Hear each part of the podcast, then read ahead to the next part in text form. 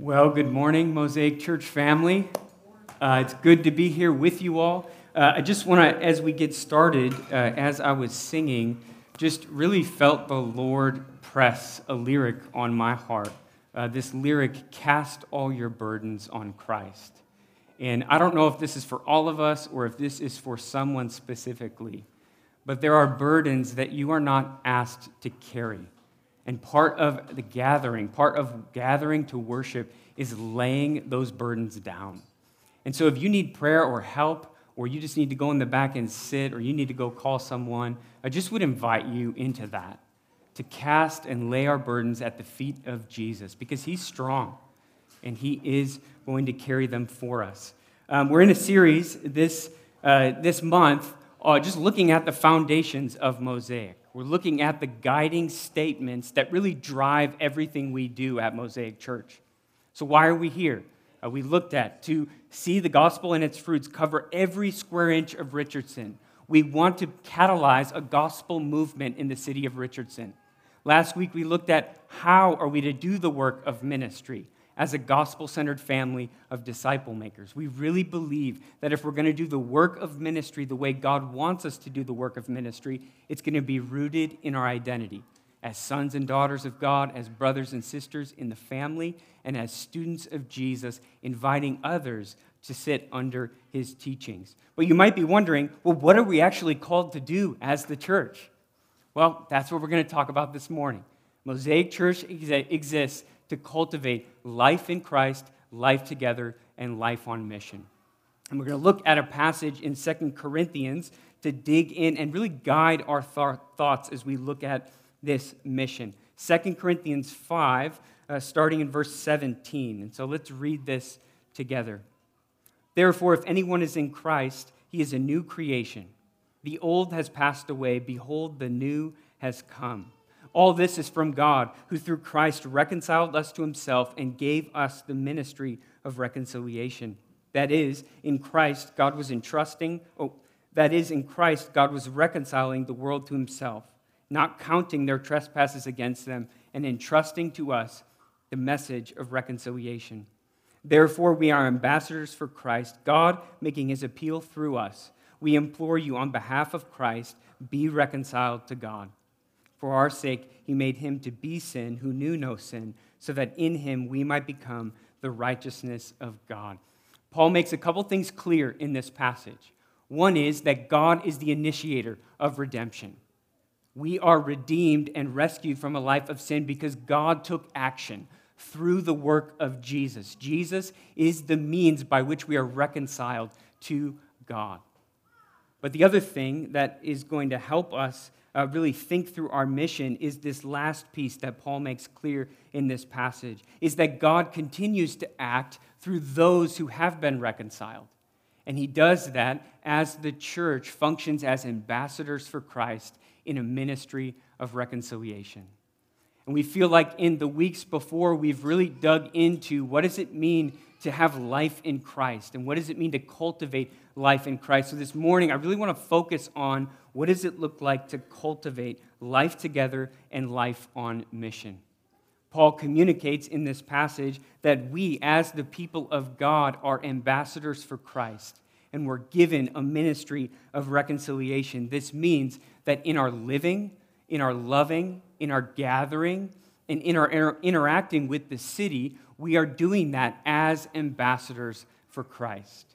And our modern understanding of ambassadors is really helpful when we think about what Paul is saying in this way. So, if we were to think about an ambassador of the United States, is uh, someone from our country going and living in a foreign country on behalf of the president and our country. They are representing us in a foreign land. And this is what Paul is trying to say about our role in our city is that we are people living in a world that is not our home.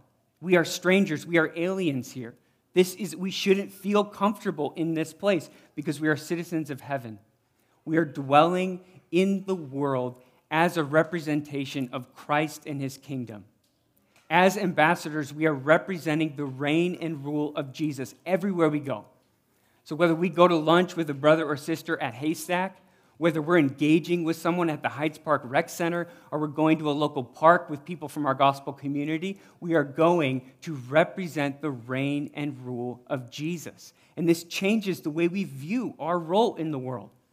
It helps us remember that we have a ministry to represent the gospel and the work of Jesus. One of the ways that we saw this expressed in gospel communities this last year was through front yard worship. There was a group in Berkner Park, and when we couldn't be meeting as a large group, they decided to host worship services right on their front yard. It was great. Such a great idea. And they would gather on Sundays to sing and to read a story from Scripture, to pray. And I thought to myself, that's a great picture of what it means to represent the reign and rule of Jesus in our neighborhoods. It was a display of the kingdom of God. And as they were telling me stories about what was happening, they said people would come out and watch them. People would come join them. There were folks that would just uh, watch as this group gathered.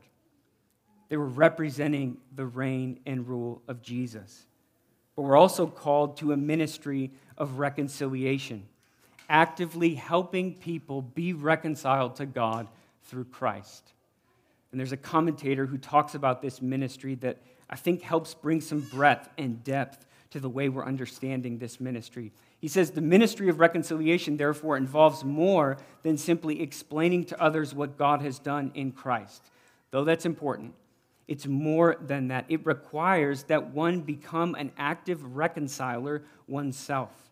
Like Christ, a ministry of reconciliation plunges into the midst of human turmoil to bring harmony out of chaos, reconciliation out of estrangement, and love in the place of hate. And there's an inward ministry and an outward ministry life together and life on mission. The inward ministry, Paul's doing this in the passage with the Corinthians. There's disunity, there is conflict, uh, there's division between Paul and the Corinthian church. And he's imploring them be reconciled to God. And the argument is that if we are reconciled to God through Christ, then we need to be reconciled. You all need to be reconciled. And at Mosaic, what this looks like is taking active steps towards one another in love, in service, in blessing and encouragement. And this is, this, these steps are going to be, they're not going to be easy. They're going to be hard. They're going to uncover selfishness in us. They're going to be uncomfortable. And we're going to have to lean into discomfort on the good days and on the bad days. It's weeping with those who weep, it's rejoicing with those who rejoice. Uh, one of the things we do in gospel communities is we encourage our gospel communities on a regular basis to gather for a family meal. And one of the things that I have just noticed and observed as I have led gospel communities in the past and am leading a group's ministry is just such the great opportunity of the table. The ministry opportunities at the table as people sit around and their guards go down and we can take active steps towards one another as we pursue and just live life with one another. My wife and I, we led a group in Iowa, and um, that was trying to realize this vision for gospel communities on mission. And uh, there was this sound that I would hear on occasion uh, from our table, and it was this roar of laughter and not the kind of laughter after you have a meal a couple times. It was like this deep, rich roar of laughter. And we were the only family with little kids, which is very different from our experience at Mosaic. But I was usually running around chasing my kids, and I would hear that sound, that eruptor of laughter, as an 85 year old single woman and college student from the University of Iowa were at a table laughing about something probably really silly and I thought to myself, that's life together. That's what we're trying to do to cultivate a table fellowship where we can feel like family, where we know that we have each other's back. We're invested and committed to one another. And what happens is this life together actually becomes a witness in itself to the world. This is what Jesus says in John 13. As he's going to the cross, he looks to his disciples and he says, I have one last commandment to give to you love one another as I have loved you. And he goes on to say, By this, all people will know that you are my disciples if you have a love for one another. The life together that we are trying to cultivate, filled with love, generosity, encouragement, is actually a witness to the world. There's a pastor in Austin who calls this the community apologetic. And I cannot think of a better time and place to be a city on a hill, a city within a city, a city of love, of fellowship, of deep, committed relationships. But there's also an outward ministry. Paul says, God making his appeal through us. God is making his appeal to the world through us, his people, and through Mosaic Church in the city of Richardson. And this happens through a picture and a proclamation. When I talk about mission with our gospel community leaders, I talk about this displaying of the gospel, but also a declaring of the gospel.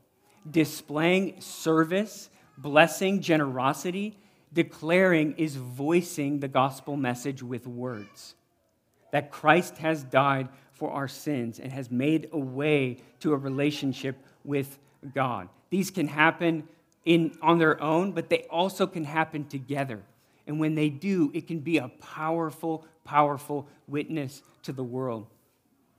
One of the things that every gospel community has at Mosaic Church is we encourage them to cultivate what's called a missional burden. And a missional burden is a specific area or population that they're focusing their life on mission. And a lot of our groups are focused on uh, their mission on their neighborhoods. I think about the Greenwood Hills gospel community, and I, some of you are here, but God has just blessed this group in a significant way. And they are one of our groups that we're seeing this life together is actually a testimony to their neighborhood as they live life and love one another, encourage one another, they're a witnessing to the kingdom of God. But they also, within this group, have individual people that are thinking strategically about how they're going to be on mission to their neighborhood. So they have someone who's thinking through how are we going to partner with the homeowners association? How can we partner with the neighborhood so that we can put ourselves in a place to declare the good news of Jesus? They have someone thinking about partnering with the elementary school. How can we be a blessing and be a display of the gospel in our elementary school so that we can declare the gospel when God gives us an opportunity? We also have groups that are focused more on a people group. And we have one group that's focused their mission on adults with disabilities. And they partner with the Warren Center. And it's been really, really encouraging because we've heard from this organization at a time in the past someone said we really we couldn't be doing what we're doing without your group. And we we thought like wow that's fruit. When we have people who are not a part of our church looking at our, our people our gospel community and saying we couldn't do what we're doing without you. You are serving an essential need to this population. And our hope is that it would garner questions as people are wondering why are you here? Why would you want to serve adults with disabilities? You don't have anyone in your life that has a disability. Why would you be here? And this provides an opportunity to declare, well, we're here because we were lost and God found us in Christ. We were hurting and hopeless, and Jesus pursued us and rescued us from a life of sin. And we're just trying to declare Him and display Him to our city. But there's a lot of opportunity in Richardson. I talk with people all the time, and I'm like, wow, that's low hanging fruit for a gospel community to be on mission to. I was just talking with someone the other day who's serving international students at UTD, and she was telling me about a friendship program. What would it look like for a group from Mosaic to gather and live life together and be on mission to the international students at UTD? We partner with Young Life and they have a ministry, Young Lives, teen moms in our high schools. What would it look like if we had a group of people who are committed to pursuing life together, who were all in on loving each other and learning what it looks like to be a family and we're on mission to this population of teen moms in our high schools. This is how we're going to see the vision realized. This is how we're going to see the gospel and its fruits cover every square inch of Richardson as we cultivate life in Christ, life together, and life on mission. And this is going to be hard. This is going to take time. It's going to uncover selfishness in our hearts. It's going to be uncomfortable. It's going to call and invite us to deny ourselves to love. But this is our calling. We have been invited to be ambassadors for Christ in the city of Richardson and give our lives to a ministry of reconciliation. Let's pray. Father, we thank you for this vision. We, we feel it as we think about our lives and we think about the opportunity to be the people of God in our city. We're stirred.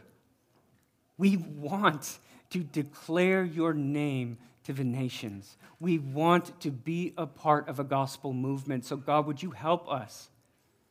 Would you empower our work? Because without you, there's no fruit. Jesus says, Apart from me, you can do nothing. We long to be a part of this movement. So help us, guide us, Teach us what it means to be dependent on you, to embrace discomfort, and to love one another as Jesus has loved us, and to boldly and aggressively proclaim the name of Christ to our neighbors, to our coworkers, to our city. We love you and we trust you, and we pray all this in Jesus' name.